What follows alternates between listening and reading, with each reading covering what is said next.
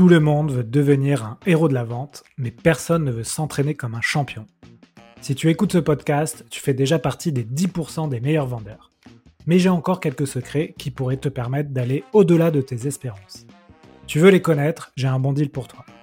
Va sur le site les héros de la vente point com, télécharge le playbook de vente, c'est le recueil de tous mes meilleurs conseils que j'obtiens dans le podcast. Fonce les découvrir et tu auras les fondamentaux pour progresser à vitesse grand V et rejoindre le cercle très fermé des héros de la vente. J'ai rajouté un conseil à la fin du playbook, en bonus, qui est pour moi le secret ultime que tous les vendeurs voudraient connaître. Un petit warning sur cet épisode, on a eu quelques soucis de micro qui accrochaient un peu euh, les voix, donc j'espère que ça ne vous gênera pas. Non, je les ai écoutés, ça ne m'a pas gêné la compréhension. Mais bon, voilà, je préférais vous prévenir et on corrige ça pour les prochains épisodes et notamment la saison neuf qui arrive en force très bientôt. Bon épisode à vous. Bonjour à tous, bienvenue sur un nouvel épisode Les Héros de la Vente. Aujourd'hui, j'ai le plaisir d'accueillir Fathi Sehla. Fathi, salut. Salut, salut. Alors Fathi, euh, je vais te demander, comme tous les invités de, du podcast, de te présenter et de nous dire pourquoi euh, aujourd'hui euh, les auditeurs euh, gagneraient quelque chose à te, t'écouter. Ouais, carrément. Euh, bah écoutez, si euh, vous n'avez jamais entendu parler de la Demand Generation, euh, je vous invite à, à m'écouter, surtout si vous travaillez dans le monde de, de la vente ou du marketing B deux B. C'est un courant qui a fortement explosé euh, du côté des États-Unis, hein, euh, comme pas mal de, euh, de, de best practices, de courants marketing. Euh, ça nous vient de là-bas. Et euh, là-bas, ça, ça a bien pris parce que l- là aussi, ils ont vécu cet essoufflement qu'il y a autour de, de la lead gen, ce côté un petit peu... Euh, Euh, très, euh, très autopromotionnel, très spammy, très relance, euh, très orienté sur le volume euh, de, du, du marketing euh, de ces dernières années qui, qui s'est essoufflé euh, et ils ont décidé de, de rebondir avec euh, de, de nouveaux axes. Et donc, euh, si c'est euh, donc, euh, un, un sujet d'intérêt, euh, je vous invite à, à, à nous écouter pour que je vous en dise un peu plus. Ouais, très bien. Donc, t'as, t'as, tu m'as tendu la perche pour euh, donner le sujet du jour. On va parler, donc, tu l'as dit, de Demand Generation. Ouais. Peut-être que les auditeurs ne savent pas ce que c'est, donc on, tu vas nous dire, tu vas nous définir la Demand Generation. Et l'idée, c'est de comprendre ce concept pour voir comment l'utiliser dans ses ventes et bien sûr euh, améliorer ses ventes avec ce concept. Alors, voilà, première question, est-ce que tu peux nous expliquer la définition de, de la Demand Generation ? euh, Alors, qu'est-ce que la Demand Generation ? La Demand Generation, c'est un, c'est un nouveau courant marketing, comme on a pu entendre parler de, euh, de l'inbound marketing, comme on a entendu parler de l'outbound marketing, comme on a entendu parler de, de l'A B M marketing, comme on a entendu parler du growth marketing. Bah, maintenant, on a un, un nouveau-né euh, qui est euh, la, la Demand Generation. Et c'est un marketing qui a un... qui est un mélange de, euh, de communauté, de contenu et d'événements. Donc, c'est un mix de, de tout ça, surtout lié, euh, très orienté quand même, euh, attaché à une personne plus qu'à à, à une entité. Malgré que ce soit un marketing qui peut être dédié à une entreprise, c'est un marketing qui va passer par des experts, par des influenceurs métiers et qui vont véhiculer un certain marketing à travers donc ces contenus, ces événements euh, et euh, cette dimension communauté pour derrière euh, générer ce qu'on appelle la, dim- la demande. Pardon, j'allais dire, j'allais le dire en anglais, mais la demande. Et, euh, et donc, c'est quoi la demande ? La demande, c'est quand un prospect lève tout bonnement la main en disant « J'ai écouté ce que vous avez dit, ça m'a convaincu et je veux, équi- et, et je veux, euh, je veux parler avec une équipe commerciale. » Donc, c'est vraiment ça le but de la, euh, de la Demand Generation versus euh, d'autres marketing qui ont d'autres euh, euh, objectifs, dirons-nous, plus en amont. Euh, Même si à la fin, de, dans, ces, dans ces tactiques marketing, bien évidemment, euh, ils ont aussi la volonté euh, d'amener le prospect à, à, prendre, euh, à prendre la décision de parler à une équipe commerciale. En général, euh, le marketing essaye de, euh, de, de, de, d'anticiper un peu ça ou de, de forcer un peu ça. On va en parler plus en détail. Euh, et en général, du coup, le marketing se cantonne à plutôt générer des contacts, ce qu'on appelle des leads, donc à obtenir un email et un téléphone et à passer la balle à un commercial pour que justement il euh, y ait euh, cette volonté derrière d'être en rendez-vous. Euh, là, la Demand Generation ne prend pas ses étapes en amont. Elle garde vraiment son objectif clair et net, qui est que euh, le seul objectif qui est euh, valable, potable pour nous, c'est euh, que le prospect lève la main et, euh, et demande un rendez-vous avec une équipe commerciale euh, comme un grand. D'accord. Donc, ce que je comprends dans la Demand Generation, c'est qu'il y a une importance de, de la création de contenu et de la création de communauté. Euh, en quoi est-ce différent de, euh, finalement, de l'inbound marketing? Que, Quelle est la, la nuance que tu vois entre les deux courants? La, la nuance, elle est, euh, elle est super forte. Euh, comme je disais, euh, on peut voir la Demand Generation, même si j'aime pas trop ça, mais on peut le voir comme, un, euh, comme un, une version deux point zéro de, deux point zéro de l'inbound marketing. Hein, euh, parce que l'inbound marketing a été la première stratégie forte où, qui s'est appuyé sur le, le contenu et qui, euh, fait, euh, qui, qui fait ce process d'attirer le prospect et non plus d'aller le chercher euh, euh, en direct. Euh, la, la première différence, si on part de l'inbound, qui est, qui est un peu la base de référence dès qu'on parle de stratégie de contenu, la première différence, c'est, euh, c'est comme je le disais, déjà le marketing est beaucoup plus lié à des personnes qu'à, qu'à l'entreprise elle-même. Là, on est beaucoup plus avec des références qu'on appelle des subject matter experts, donc des S M I en anglais, mais euh, on, on peut appeler ça des influenceurs chez nous, des influenceurs euh, sur le, euh, le, le sujet traité. Donc, première différence sur ça.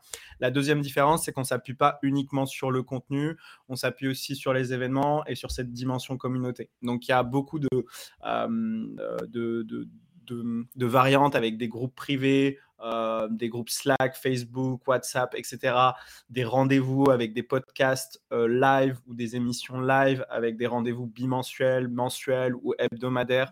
On n'est plus dans ce contenu très statique et très froid comme on pouvait avoir avec l'inbound euh, où c'était des, un livre blanc, un article, quelque chose de très euh, euh, stagnant. On le fait, on le distribue, on le, on le retouche plus. Il y avait ce côté-là un petit peu avec l'inbound où c'était très Uh, one shot.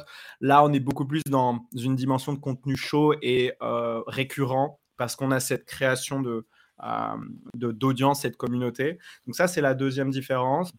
La troisième différence, c'est comme je le disais, le marketing n'est plus cantonné à générer des leads uniquement. Il est plus cantonné à être juste euh, ce, ce, cette étape en amont qui passe la balle à l'équipe commerciale. Euh, il y a plus ce, ce côté où on se dit, en fait, il faut qu'on passe la balle au plus tôt à, à l'équipe commerciale. Euh, là, le marketing est, est, est empower, si j'ose utiliser des anglicismes, euh, et empower à prendre toute la place de l'acquisition. Il n'y a plus ce passage de bâton à l'équipe commerciale. Le, le marketing s'occupe de générer la demande de A à Z et ça n'est plus juste ce, euh, prendre un email ou un téléphone. Aujourd'hui, pour nous, le marketing, ce truc-là est une commodité. Il y a vingt-cinq ans, c'était super compliqué d'avoir un email et un téléphone et donc c'était peut-être une denrée rare et quelque chose d'utile parce que à ce moment-là, il y avait, c'était un autre contexte, il n'y avait pas d'automatisation, et cetera. Donc potentiellement avoir un email ou un téléphone, c'était un avantage compétitif. Aujourd'hui, avec tous les outils, euh, moi, tu me demandes n'importe qui, en deux secondes, je te trouve un email, je te trouve un téléphone. Donc c'est, c'est aujourd'hui, c'est une commodité et euh, le, on a bien compris aujourd'hui aussi que la valeur perçue d'un D'un, d'un téléchargement d'un livre blanc ou l'inscription à un événement n'est plus du tout un proxy euh, d'intention d'achat. Donc, on n'utilise plus du tout ça comme un trigger de mise en contact avec un commercial. Donc, tout ça, on, on, on arrête cette, cette mise en place de, de, de, de, de passage vers quelque chose de plus commercial. On respecte vraiment les deux, deux tendances. Une tendance où on respecte que le prospect est en contact avec nous, interagit avec nous, et que cette interaction est purement une interaction de veille, de curiosité, euh, d'affinité, et cetera.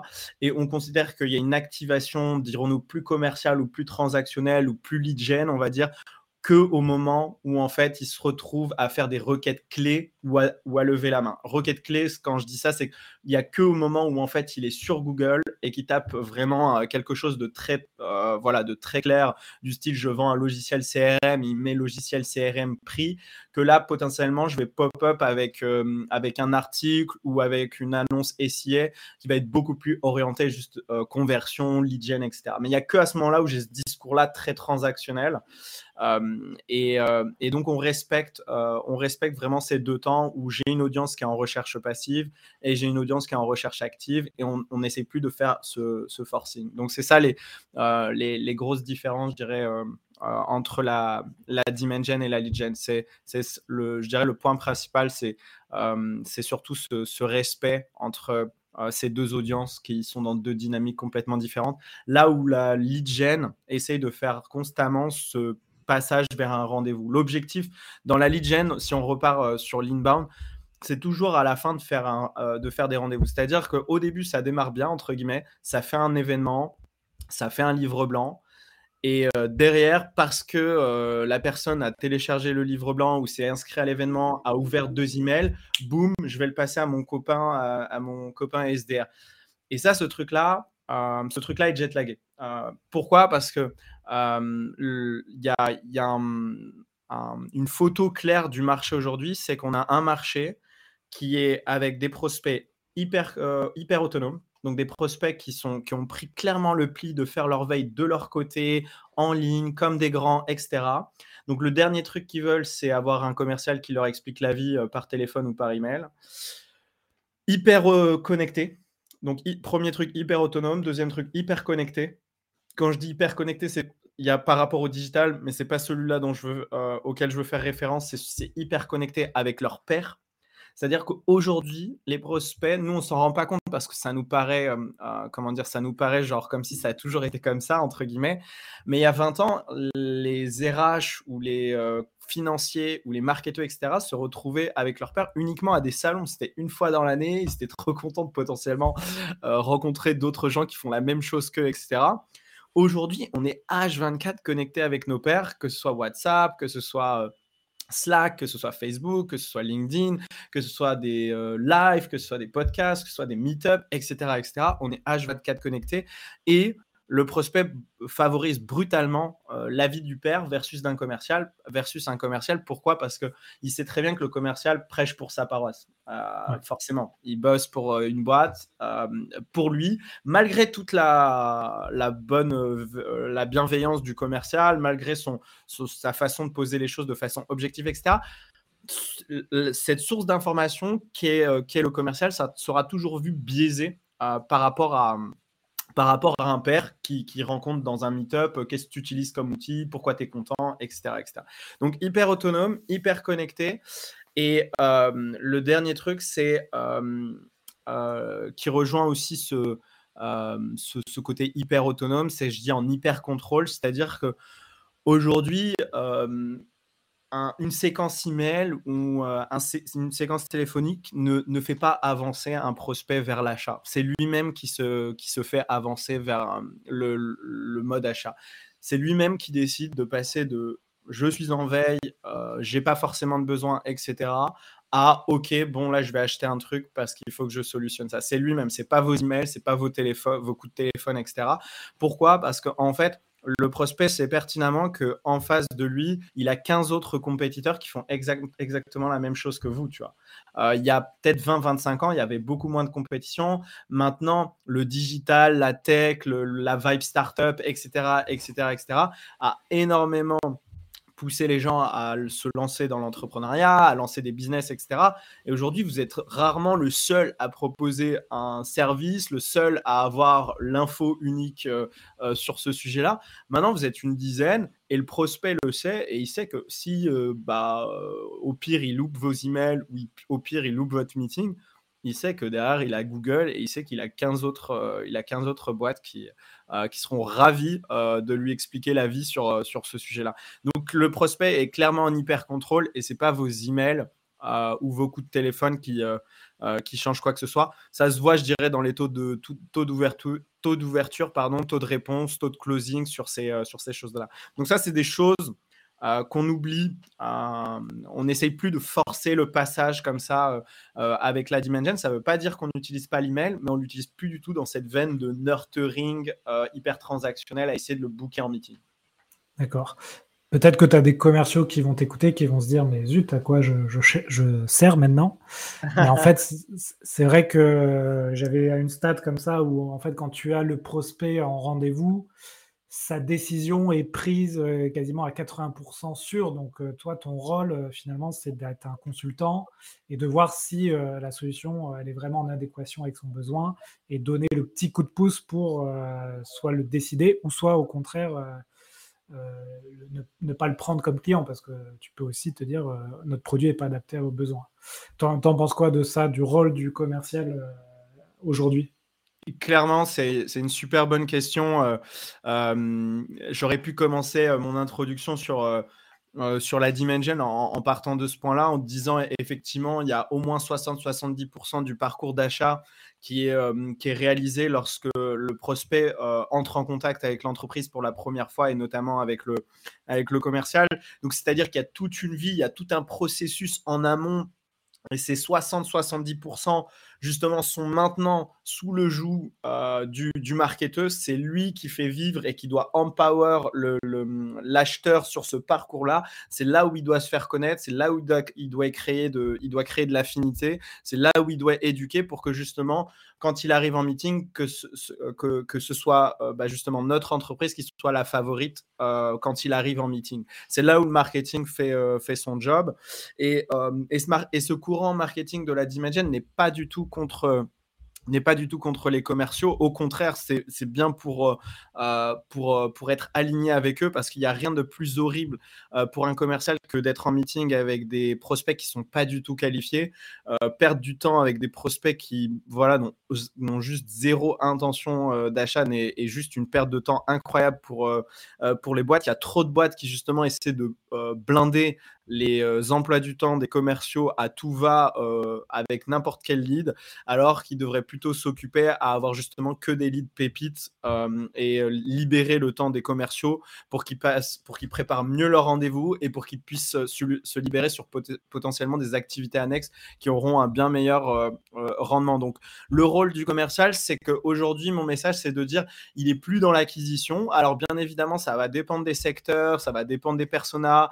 Euh, je parlais avec une boîte, par exemple les Reapers euh, qui euh, sont dans le bâtiment, leur persona n'est pas du tout digitalisé, du moins beaucoup moins, ils sont tout le temps en chantier, dehors, avec leur téléphone, c'est encore des métiers qui sont très sur le contact, le réseau, un peu comme les, les métiers de la restauration, et cetera. Il y a des métiers comme ça où effectivement euh, l'approche commerciale euh, aura toujours... Euh, Euh, son charme et toujours son efficacité, mais euh, euh, bien évidemment bah, ce, ce charme a perdu énormément de, de terrain, et donc ce, c'est de dire que pour la plupart des, euh, des business, le commercial ne sera pas là pour faire vivre la boîte sur la partie acquisition. Aujourd'hui, ça, ça a été délégué euh, principalement au marketing. Mais par contre, il a un rôle de, à la Mbappé, il a un rôle de finisseur euh, incroyable, le commercial. C'est-à-dire que nous, les marketeurs, les marketeurs, on leur ramène des prospects qualifiés. Donc, c'est la petite passe D, la petite passe, passe décisive. Vous sentez un peu l'influence de la Coupe du Monde dans ce discours-là. Mais c'est la passe décisive. Et bien évidemment, derrière, si on n'a pas l'attaquant qui finit, la passe décisive, elle a beau être belle, euh, elle servait à rien si on n'a pas l'attaquant qui fait euh, derrière le job de finir. Donc le commercial a bien évidemment une place super importante, c'est juste que son scope c'est beaucoup plus euh, calé sur le pendant et l'après euh, avec le client plutôt que le avant. D'accord. Tu, tu l'as dit au début de l'interview, euh, donc la Demand Generation, ça vient, euh, c'est un courant marketing qui vient des États-Unis. Euh, on a souvent quelques mois, voire quelques années de retard sur euh, les courants euh, sales, marketing, euh, et on en parle souvent dans le podcast. Pourquoi aujourd'hui, euh, toi, tu t'y intéresses ? Pourquoi les gens devraient s'y intéresser aujourd'hui ? Est-ce qu'on euh, est au tout début euh, en France ? Est-ce qu'il y a déjà beaucoup de boîtes qui se sont mis dans, dans cette, ce concept, ou euh, on est vraiment au, au, au tout début de, de la Demand Generation ? Comment Alors, tu effectivement... vois un peu le marché, toi ? Ouais. Alors effectivement, je sens que, euh, je sens que quand j'en discute... Euh... Il euh, y a effectivement un vrai décalage, surtout quand je regarde le LinkedIn anglophone et le LinkedIn francophone, c'est a- a- incroyable.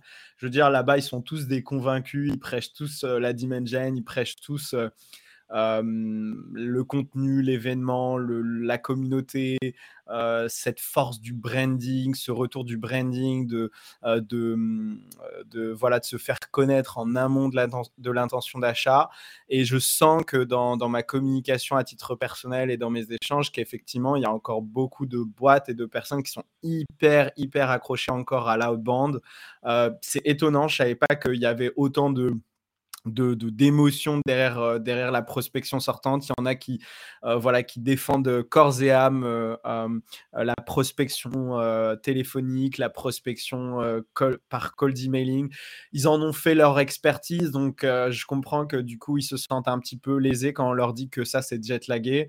Euh, donc, euh, ouais, il y a, y a, y a un vrai dé- y a un vrai décalage. Pour autant, pour moi, bah, c'est, c'est un arbitrage, c'est une opportunité. Justement, euh, un, moi qui viens à la base du monde financier, notamment euh, du trading, euh, bah, on, on, sur le marché, quand on veut faire une plus-value euh, avec euh, voilà, une tactique sur les marchés financiers, on appelle ça un arbitrage. Et un arbitrage, c'est quand, en gros, on a vu des choses et qu'on applique une, te- une tactique que personne ne fait et qui nous donne un rendement euh, bien plus important que euh, ce que la plupart des tactiques lambda pourraient nous donner. Euh, pour euh, un risque équivalent ou un risque moindre. Et, et c'est exactement ça la dimension pour moi sur le, le marketing. C'est que si vous attendez à chaque fois que toutes les boîtes soient euh, évangélisées, contentes, euh, de, bah, euh, satisfaites ou partantes pour faire, euh, pour faire ce, cette stratégie, bah, il se passe que en fait, le temps que ce, ce, ce marketing s'évangélise, bah, il, per- il perdra, euh, il perdra de, de sa force. Euh, un marketing à mesure qu'il se démocratise, il perd de sa force. C'est exactement ce qui s'est passé avec euh, l'outbound, c'est exactement ce qui s'est passé avec l'inbound, et ça se passera dans des années plus tard avec la demand gen. Donc la, le moment le plus intéressant de, de, d'utiliser une tactique, de la mettre en place, c'est quand euh, tous mes compétiteurs ne la mettent pas en place, justement, parce que c'est ça qui me donne Euh, l'avantage euh, compétitif, faire en sorte que mon marketing soit un avantage compétitif.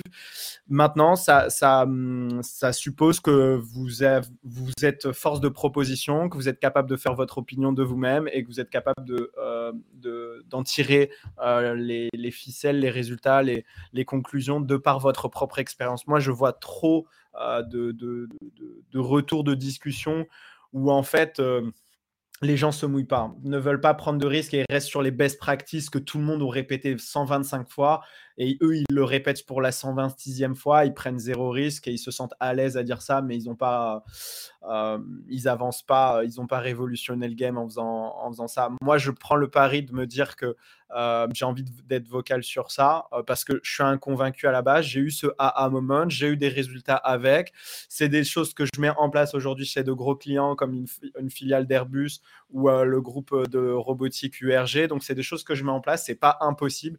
Il faut effectivement un peu plus batailler sur la vision, leur expliquer que euh, ça n'est pas exactement comme de l'inbound, qu'on n'a pas exactement les mêmes K P I, qu'on ne fait pas exactement la même chose, que les commerciaux n'interviennent plus autant, et cetera, et cetera. Il y a ça, mais quand vous êtes inconvaincu, moi, je ne peux pas faire un job sans que je sois convaincu de, ce que je, de la pertinence de ce que je fais. Donc, euh, donc voilà, moi, pour moi, c'est, c'est juste un no-brainer. Euh, maintenant, euh, à, à l'audience de, faire, de se faire un, un avis sur la chose. Tu as parlé de, d'outbound et d'appel téléphonique. Peut-être qu'il y a une notion, tu vas me dire, hein, mais une notion de temps, c'est-à-dire euh, création de contenu, création de communauté. Pour moi, je, je, je trouve que ça prend du temps parce que je, j'y travaille hein, avec le podcast, par exemple. Alors que peut-être quand tu fais de l'outbound, euh, du démarchage, et cetera, tu as des rendez-vous un peu plus rapidement. Qu'est-ce que tu en penses de ça ? Est-ce que tu peux avoir des résultats en demande gen en un temps assez court ? Ouais, hyper bonne question aussi. Euh, euh, en fait, tu as tout à fait raison. Il y a, y a deux choses. Il y a, y a le fait que effectivement faire du contenu, ça, ça prend du temps. Mais en plus de ça, je pense que euh, pourquoi il y a potentiellement pas autant de boîtes qui, de, qui, qui, se, qui se lancent à t- tête baissée dans ce process-là, c'est que parfois, même quand on produit du contenu, bah, ce contenu ne résonne pas. C'est pas une garantie. Euh, quand on produit du contenu, c'est pas une garantie que derrière ce contenu euh, résonne avec, euh, résonne avec son audience, parce que il faut pas se le cacher. Il y a, il y a aussi une vraie compétition euh, sur ce terrain-là, sur le, le terrain de la visibilité, du contenu, et cetera. Et donc, du coup, euh, effectivement, euh, il y a une, il y a une différence de réactivité. Il euh, y a une différence de réactivité. Le, la dimension, je dirais, au mieux, pour commencer à avoir de, de premiers résultats, et cetera, c'est deux trois mois, euh, potentiellement entre le temps où on fait nos premiers lives, ses premiers contenus, ses premiers podcasts, ses, premiers, euh, ses premières publications organiques, toutes ces choses-là, qu'on comprenne un petit peu comment tout ça, ça se ficelle. C'est deux, trois mois avant de voir potentiellement des, des choses. Et c'est un processus itératif. En général, ce n'est pas du premier coup qu'on a tout de suite euh, euh, le bon sujet de live, le bon format ou le bon podcast, des choses comme ça. Donc, il y a quelque chose de très itératif. Mais comme ça peut être le cas aussi dans la prospection téléphonique ou le cold emailing, ce n'est pas dès la première séquence de cold emailing ou dès le premier script téléphonique que c'est bon, boum, j'ai tous les prospects en rendez-vous et ils sont super convaincus de, de, dès le premier coup euh, d'acheter. Donc, que ce soit l'un ou quoi que ce soit l'autre, que ce soit le premier ou le second, il y a un processus itératif dans ça et ça, c'est une, c'est une réalité. La différence fondamentale, c'est que euh, sur le contenu, ça demande plus de talent. Il faut une expertise dans la production, il faut une expertise dans la distribution. Donc, ça demande plus de talent. Je dirais que les compétences, les talents sont plus rares, ou je vais, je vais plutôt dire ça comme ça, les compétences, les talents sont plus rares pour cette partie production-distribution que pour cette partie euh, cold calling ou cold emailing. C'est beaucoup plus simple de trouver des personnes qui sont bonnes euh, en cold emailing, cold calling. Et euh, donc ça, ça peut être la première chose qui fait qu'il y a une difficulté sur, euh, euh, sur ce terrain-là. Par contre, quand on a passé cette difficulté, quand on opte pour la voie qui est un peu plus difficile, entre guillemets, qui est le contenu, cette machine, ce moteur est scalable et pérenne versus euh, mon, euh, mon cold emailing et mon cold call va potentiellement très vite s'essouffler, mais surtout, euh, si cette personne ou ses, ses talents, euh, ses commerciaux ou ses growth hackers arrêtent de le faire, s'ils arrêtent d'appeler ou s'ils arrêtent d'envoyer des emails, la vibe s'arrête, le flow de, le flow de, de, de, de prospects et potentiellement de revenus s'arrête. Là où le contenu ne dort pas, ne mange pas, n'est jamais fatigué et est H vingt-quatre euh, opérationnel. Donc, le côté, euh, le côté puissance de frappe, euh, force de frappe, je vais dire ça comme ça, force de frappe et scalabilité est bien plus important parce qu'une fois qu'on a trouvé le petit contenu pépite qui fait, qui fait le, le déclic chez nos prospects, on a juste à activer un peu plus de paid, commencer à scaler le budget et là, le truc, il commence à prendre... Euh, Euh, il, il, il commence à prendre de, de, de l'envergure. Là où un, un, un gros hacker ou un, ou un closer ou whatever, il va être limité dans ses appels, il fera cent appels max, déjà cent appels c'est énorme, mais il ne pourra pas passer à trois cents, à trois cents appels, et il ne pourra pas potentiellement euh, euh, noyer le marché d'emails euh, à cinq emails par jour ou à quatre emails par jour, il ne pourra pas, parce qu'il y a cet effet de c'est trop, trop poussif, c'est trop... Euh, Euh, c'est trop intrusif, c'est trop, euh, y a trop de relance dans, dans, dans cette, dans cette méthode-là. Là où le contenu, comme on, est, on a différents contenus, différents formats, podcasts, live, différents canaux, que ce soit LinkedIn, Instagram, YouTube, la puissance de, euh, de, de, de points de contact peut rapidement être beaucoup plus élevée. Donc, euh, il y a en fait dans le, ce, ces deux moteurs, c'est comme si on parlait d'un moteur diesel et d'un moteur essence. L'essence va être beaucoup, être plus, va, va être beaucoup plus réactif et n'a et, et pas besoin forcément d'avoir, euh, je crois, le moteur très chaud pour, pour être plus, plus ou moins efficient. Là où le diesel a, commence, a besoin d'être un peu plus chaud pour, pour consommer de façon plus, euh, plus efficiente, et cetera. Par contre, quand il tourne, par exemple, quand il est lancé sur l'autoroute, bam, le contenu va faire son job. Là où l'essence va commencer à consommer beaucoup plus quand je vais être sur des, euh, sur des, des, des, des grandes routes et notamment à grande vitesse. Donc, c'est deux moteurs différents. Il faut les voir vraiment comme ça. L'un peut être complémentaire avec l'autre euh, dans certains cas. C'est-à-dire que vous pouvez vous dire, en fait, sur les prospects stratégiques, gros paniers, euh, vraiment, voilà, on va dire... Euh, euh, P M E euh, et euh, grandes entreprises, je vais me faire cette euh, vibe demand gen et tout ce qui est plus petit panier, plus accessible et plus récurrent, des choses moins stratégiques, je vais euh, potentiellement mettre mes sales sur ces parties-là, cette partie-là pour avoir mon quick win, pour choper mes quotas, pour quand même atteindre mes revenus à court terme, mais je vais faire en sorte de travailler sur cette demand gen pour amplifier les résultats pour dans six mois, pour un, dans un an ou dans deux ans. Donc, on peut avoir ce, cette dichotomie comme ça, mais il faut bien séparer les audiences parce que si on fait les deux moteurs sur la même audience, là, par contre, il y a cannibalisation euh, l'effet gagnant qu'on a avec la demand gen, bah, en fait, est bouffé avec euh, la prospection qui est, qui est menée par les, les commerciaux. Donc, j'espère que je suis, je suis clair dans, dans, dans cette explication.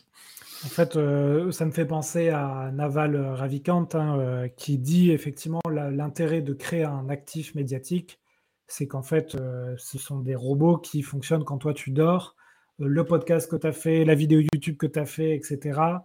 Des gens vont le consulter euh, quand toi, tu vas être en train de te reposer. Exact. Et ça, ça peut t'apporter du lead, euh, alors que effectivement, si tu as des commerciaux, bah, ils vont travailler le, euh, lors de leur journée de travail et, euh, et après, c'est tout. Donc, c'est un peu ce que tu dis, c'est euh, cet actif médiatique te permet de scaler, comme tu, tu dis, et toucher euh, peut-être un grand nombre de gens euh, au-delà de la prospection. Carrément. Et tous ceux qui ont, tous ceux qui ont un podcast, un, une émission, euh, qui publient de façon euh, régulière sur LinkedIn, et cetera, tout le monde sait euh, la force sous-jacente qu'il peut y avoir. On a tous eu une demande entrante qui est venue en, de, voilà, d'un prospect qui nous a dit « je vous ai connu avec votre podcast, je vous ai connu avec vos publications, et cetera » Et on a senti que Euh, dès le début du rendez-vous, il était déjà presque convaincu, quoi. Il, il, il suffisait de lui dire deux infos, une info, histoire de le rassurer, mais que sa décision était déjà quasi faite. Et on a tous eu potentiellement aussi euh, ce prospect. Euh, moi, j'ai fait de la prospection sortante avant, euh, il y a quelques années, et, j'ai, et je voyais, euh, j'étais super content quand j'avais un, un quand j'avais un Euh, un de mes calls d'email euh, qui avait une réponse et que la personne me disait yes, je prends rendez-vous. Moi, j'avais l'impression que c'était bon, c'était, c'était le feu. Et tu te rends compte que quand tu arrivais en rendez-vous, bah, la personne était juste en curiosité totale. Euh, c'était juste bon, voilà. Y avait... La personne te le dit en plus, elle te dit bon, bah, moi, j'ai pas vraiment de sujet, mais j'avais envie de savoir un peu ce que vous faisiez, tu vois. Et tu, quand tu jauges comme ça la, la, la, la, la différence d'intention euh, d'achat en meeting, bah moi, j'ai fait un choix très clair. Je me suis dit, moi, j'ai envie d'avoir en meeting que les personnes qui euh, sont déjà quasi convaincues. La question, c'est plus pourquoi on bosse ensemble, mais c'est comment on bosse ensemble. Et ça, euh, je l'ai beaucoup plus capté avec des demandes entrantes et des demandes entrantes qui sont venues notamment avec une approche média. Euh, et, et donc tous ceux qui potentiellement, je sais pas, hein, Alexandre, peut-être de ton côté tu as déjà eu des, une dichotomie comme ça, tu as déjà capté ce, ce phénomène? Oui, bien sûr, euh, des gens effectivement qui prennent rendez-vous avec moi euh, sur des sujets euh, assez importants, qui ont l'impression de, de me connaître alors exact. Que euh, en fait ils m'ont juste écouté. Et ouais. Effectivement, euh, bon, je, je, des fois, des fois ça correspond pas à ce que moi je peux offrir euh, comme accompagnement, mais euh, en tout cas, si c'est le cas, euh, c'est un closing qui est déjà fait, puisque la personne Exactement. Euh, m'écoute depuis des heures et des heures et connaît un peu euh, mon expertise euh, sur le sujet. Ouais. Exactement. Donc moi, je, je, prends, le, je prends le pli de, de me dire, je préfère passer plus de temps à faire du contenu, à faire des lives, des podcasts, qui, sont, qui est quand même une activité bien plus sympa que juste envoyer des emails ou euh, bâcher une liste de, d'appels téléphoniques. Moi, perso, je trouve ça plus sympa de, de travailler euh, sur ce contenu, sur ces lives, et cetera. Et me dire, OK, c'est quelque chose qui euh, prend son temps, qui, qui, va, qui va vivre auprès des prospects, auprès de mon audience. Je ne vais clairement pas Euh, aller cueillir énormément de prospects euh, cette semaine. Mais par contre, ceux qui vont tomber, euh, les quelques qui vont tomber, bah, ce sera des prospects vraiment, euh, vraiment qualifiés. Versus essayer d'aller capturer euh, dans ce pool maintenant à, à l'instant T X prospects, faire tous mes rendez-vous avec et choper un pouillème, peut-être dix à vingt pour cent de ces prospects euh, dans le tas. Donc non, je préfère, alors que, si, alors que s'il fallait... Euh, si j'avais, ent- si j'avais ent- attendu un petit peu plus longtemps, peut-être que sur ces dix à vingt prospects, j'en aurais closé déjà dix ou quinze si j'avais attendu qu'en fait ils maturent, qu'ils finissent leur, euh, leur processus de, euh, de maturation, leur processus de décision. Peut-être qu'ils auraient été beaucoup plus euh, enclins à, à, à travailler avec moi, mais comme je les ai pêchés et je les ai pêchés un chouïa trop tôt, on sera toujours un chouïa trop tôt avant qu'ils l'aient demandé, toujours. On sera toujours ouais. un peu trop tôt.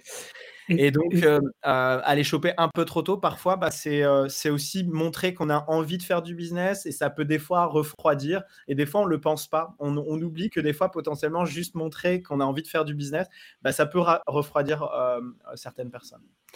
Ouais. Et si euh, donc on a un auditeur qui, qui est convaincu et qui se dit, allez, moi je, je vais me lancer euh, pour faire de la de- demand generation, quelles sont selon toi les bonnes pratiques euh, en termes de- d'outils, d'exécution, de, de K P I, et aussi quelles sont selon toi les erreurs autour du, du contenu euh, euh, que l'on peut faire euh, Est-ce que toi tu peux donner un peu comme ça des, des tips Ouais, ouais. ou des conseils euh, sur Ouais, les erreurs carrément. Rentrons un petit peu dans la tactique euh, maintenant qu'on ouais. a un petit peu couvert la chose. Et effectivement, donc si demain vous voulez, euh, euh, vous voulez vous lancer dans la demand gen, euh, il faut savoir qu'il y a deux couches euh, du coup qui s'installent dans votre marketing. Il y a une couche qui, une- qui est une couche qui s'adresse à ceux qui sont en recherche passive. Ça concerne quatre-vingt-dix-huit-quatre-vingt-dix-neuf pour cent de votre marché.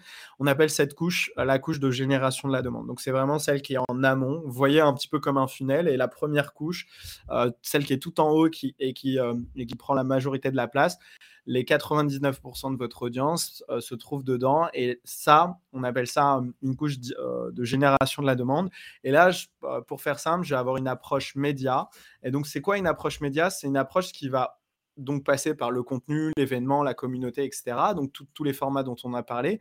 Et on va essayer de pousser en fait du, donc ces choses-là, là où vos prospects sont naturellement présents. Et on va essayer de, d'optimiser pour la consommation de ce contenu, pour l'engagement. Nous, là, l'objectif dans ça, c'est vraiment d'ess- d'en- d'avoir un contenu où on arrive à créer des, des débats, des euh, interactions. Donc là, c'est vraiment, on est, on est dans la recherche de, euh, de commentaires, de partage. Ça, c'est vraiment des bons, euh, des bons K P I. Il y a eu un moment donné où ces choses-là étaient traitées de vanity métrique. Bah, en fait, non, pas du tout. Dans cette, euh, dans cette couche-là, c'est pas du tout juste de la vanity métrique. En fait, c'est que ça montre que vous êtes en résonance avec euh, votre audience. C'est que vous arrivez à capter leur attention et à les nourrir ou à les faire euh, euh, arrêter sur un sujet pendant quelques minutes et à les faire carrément interagir. Et donc, c'est là où vous commencez à créer une relation avec. euh, avec ce prospect-là. Donc là, sur cette approche média, c'est optimisé pour la consommation. Donc là, les quelques tips que je peux vous donner, c'est euh, d'essayer de faire en sorte que cette, euh, ce contenu soit consommable directement euh, sur le- les canaux euh, dans lesquels vous les posez. C'est-à-dire que sur LinkedIn, au lieu de, de mettre deux bullet points et un lien qui va rediriger vers votre article de blog, c'est quelque chose, c'est quelque chose qu'on voit encore. Bah, au lieu de faire ça, bah, c'est plutôt de faire un format carrousel de ce, de, de ce blog. Ce format carrousel qui va reprendre toutes les idées pépites euh, de l'article et euh, les personnes pour- auront toujours le choix. Vous pouvez, vous pouvez toujours mettre le lien vers, euh, vers l'article de blog, mais euh, l'idéal, c'est de donner euh, le juice euh, dans, le, dans les canaux dans lesquels euh, les, les prospects sont naturellement présents. Parce que quand ils sont sur LinkedIn, ils veulent rester sur LinkedIn. Quand ils sont sur Instagram, ils veulent rester sur Instagram. Quand ils sont sur YouTube, ils veulent rester sur YouTube, et cetera et cetera. Donc, consommation native. Deuxième chose, ça veut dire que quand on optimise pour la hum, consommation du contenu, pour cette résonance, c'est qu'on va éviter de fermer son contenu. Si vous avez un super livre blanc, pareil, au lieu de, euh, d'avoir ce, ce truc de euh, vous faites un, un- un super post ou une publicité, souvent c'est la petite publicité, euh, pro- le, voici le livre blanc deux mille vingt-trois sur les tendances, blablabla.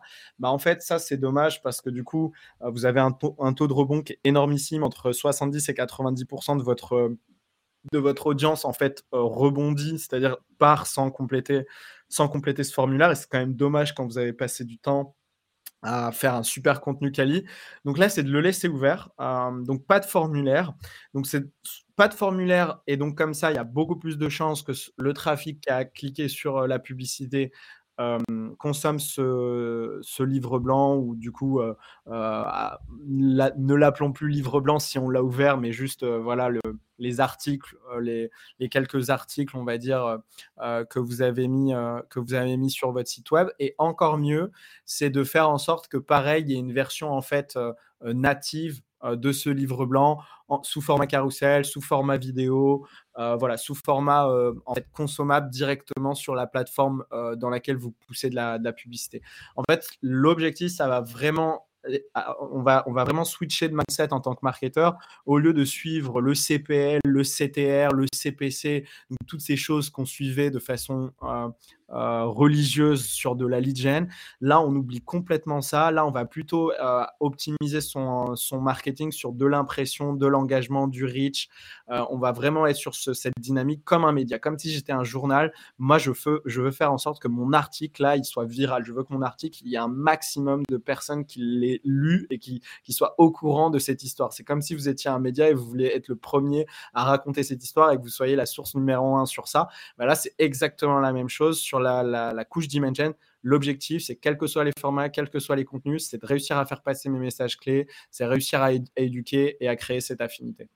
Et ensuite, et c'est là où, euh, donc, euh, c'est là où, où le bas blesse en général, hein, c'est parce que cette couche-là, en fait, elle est faite, elle est faite en général de façon mi-figue, mi-raisin. C'est-à-dire que euh, les boîtes te disent « Oui, nous, c'est super important qu'on fasse du branding, c'est super important qu'on, euh, qu'on fasse du contenu tofu, qu'on, qu'on, on sait bien que les prospects, il faut qu'on aille les chercher un peu sur des sujets un peu plus en amont et qu'on réussisse petit à petit à les amener vers notre produit, et cetera.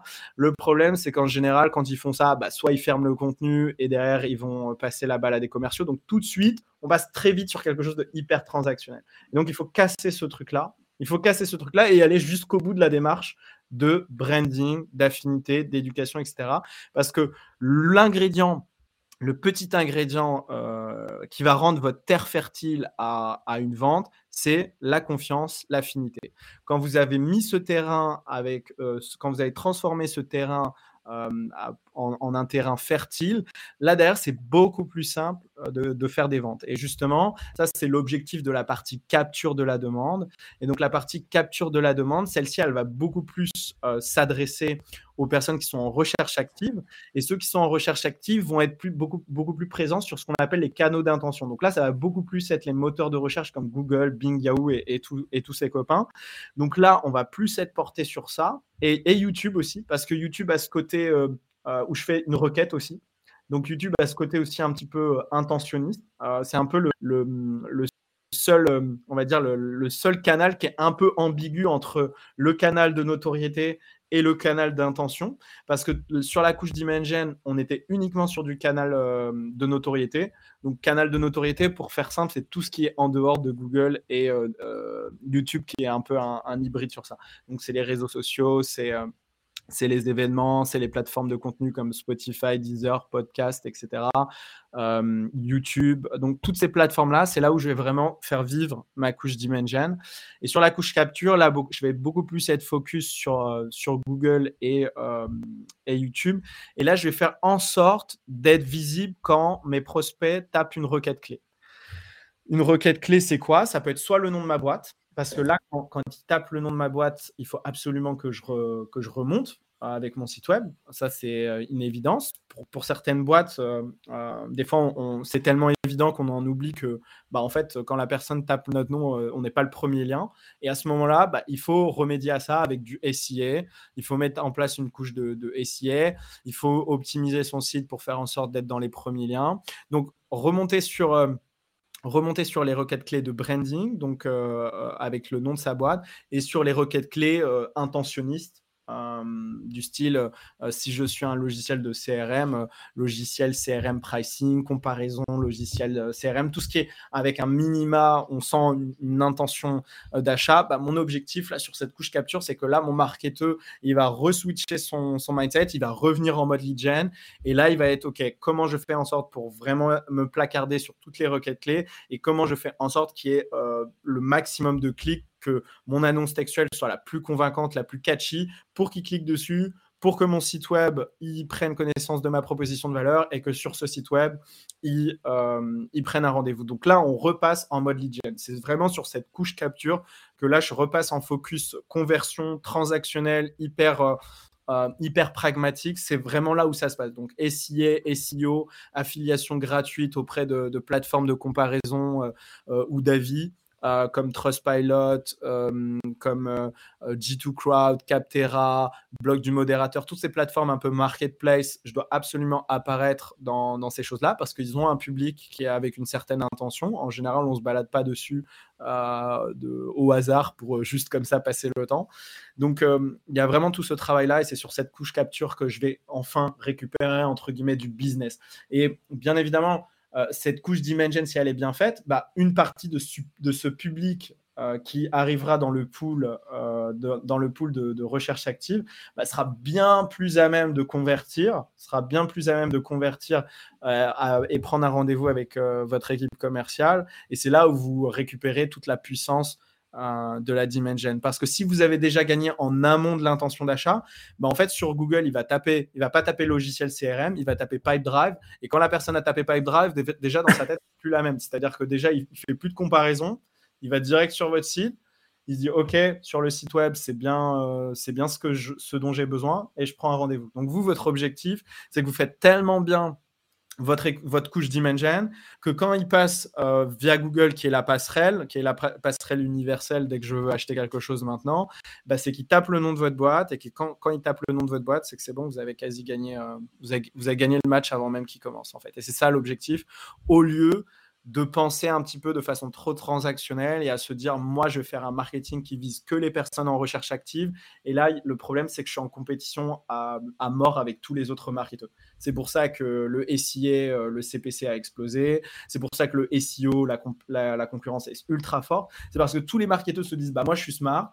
Je, vais, je m'en fiche de ceux qui sont entre guillemets euh, sur les autres trucs. Je vais prendre ceux qui sont en recherche active, ceux qui ont un minimum d'intention. Sauf que bah, forcément, quand, on, quand tous les marketeurs commencent à faire ça, bah, du coup, il y a une concurrence de malade et tout devient cher. Et donc là, à ce moment-là, c'est soit on est une grosse boîte et on a les reins solides et euh, dix mecs en S I A, dix mecs en S E O euh, pour faire le job, soit euh, c'est compliqué. Et à ce moment-là, j'ai envie de dire, c'est une bonne chose, c'est une bonne nouvelle parce que le game n'est pas terminé. C'est-à-dire que quand on est une plus, petit, plus petite boîte, bah, en fait, c'est, si vous gagnez en amont de l'intention, si vous gagnez avant qu'en fait ils arrivent sur Google, bah, en fait, vous pouvez très bien gagner alors que vous aviez mis euh, vingt-cinq, moins, euh, vingt-cinq fois moins de budget sur, euh, sur cette partie capture. Parce que vous avez complètement cassé cette concurrence, parce qu'il a tapé le nom de votre boîte. Donc, quand il a tapé le nom de votre boîte, bah, en fait, c'est vous qui remontez euh, avant les autres. Et, et, et là, il, il trouve quand même votre proposition de valeur. Donc ça, c'est vraiment le...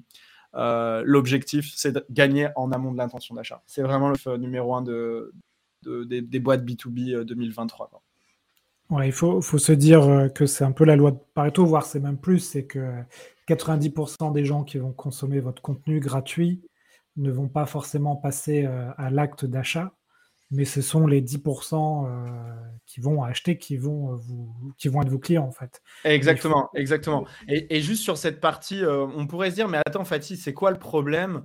C'est quoi le problème, en fait, de me faire connaître juste que quand, quand ce public passe en recherche active ? Bah, le problème, en fait, c'est que quand ils vous connaissent de cette façon-là, bah, en fait, là, tout de suite, vous passez dans un mindset de comparaison. Et euh, donc, dans la tête du prospect, c'est tout de suite, il est dans un mindset de comparaison.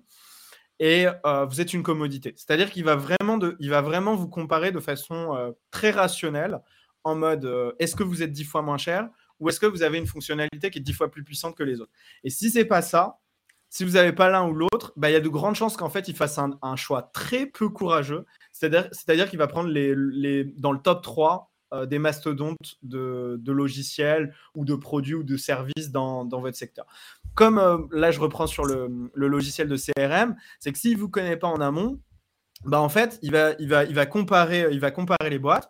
Et en fait, bah, bien évidemment, euh, les grosses boîtes, le top trois euh, du style euh, Salesforce, HubSpot et Pipedrive ont fait le job. Eux, ils ont mis du cash, ils ont du cash, et cetera, et cetera.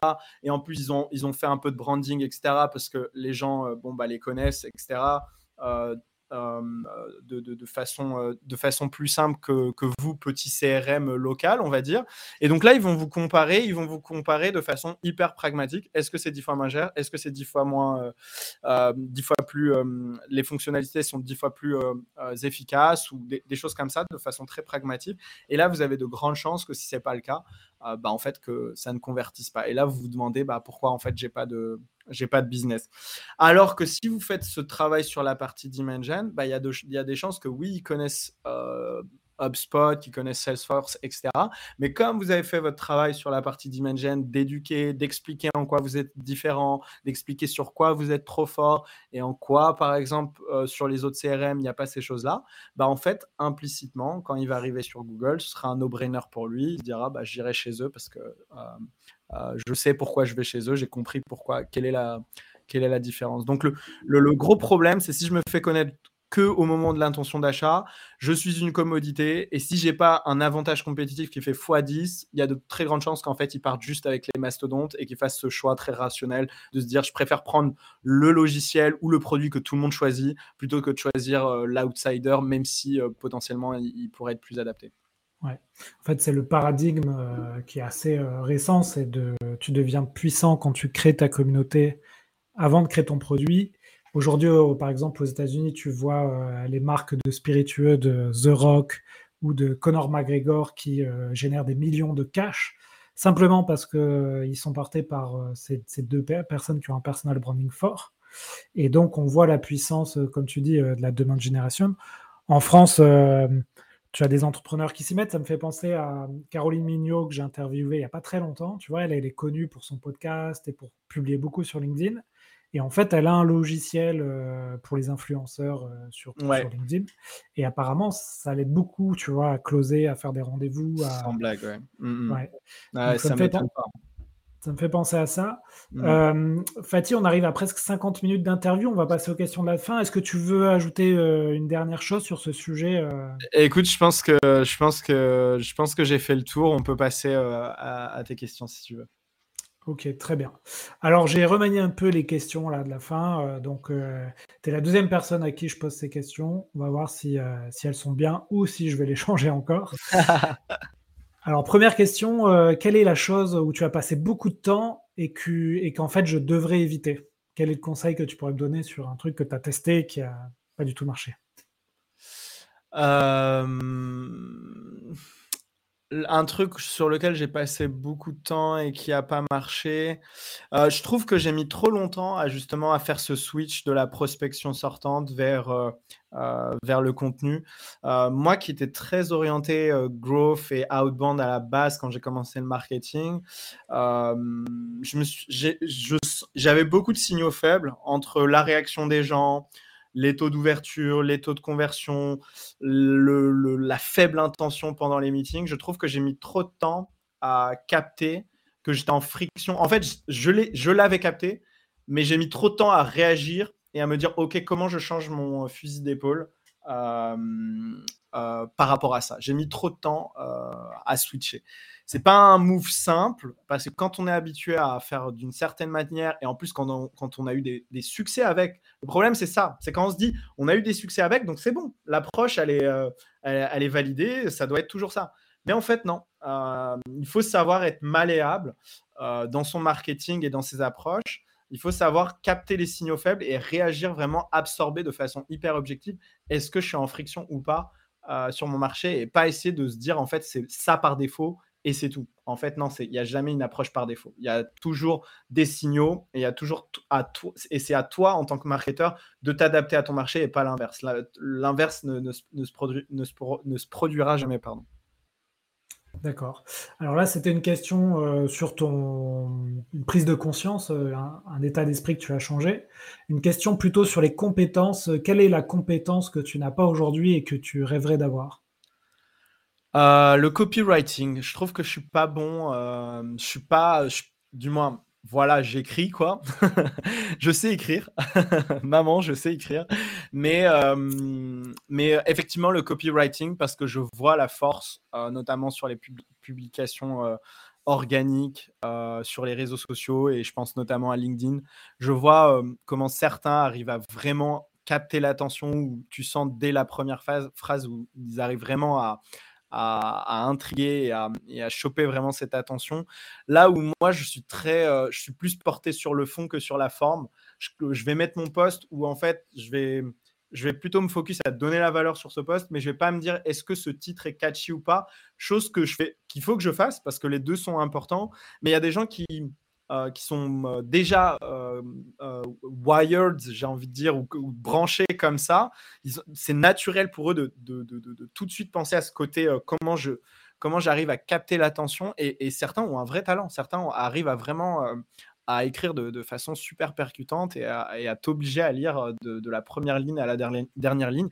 Et quand tu vis dans un monde euh, du digital, bah, l'écrit est, est, est trop puissant. L'écrit est trop puissant. L'écrit, c'est ton site web. L'écrit, c'est ton profil LinkedIn. L'écrit, c'est ta, tes publications euh, euh, organiques. Donc, moi, ça me fait bien rigoler, en fait, quand j'entendais à l'école où tu as encore dans cette sphère euh, de l'école française où si tu n'es pas matheux et si tu ne fais pas du, des mathématiques, euh, tu n'es pas l'élite. Tu vois, on voyait encore l, les scientifiques. Moi, j'ai fait un bac S.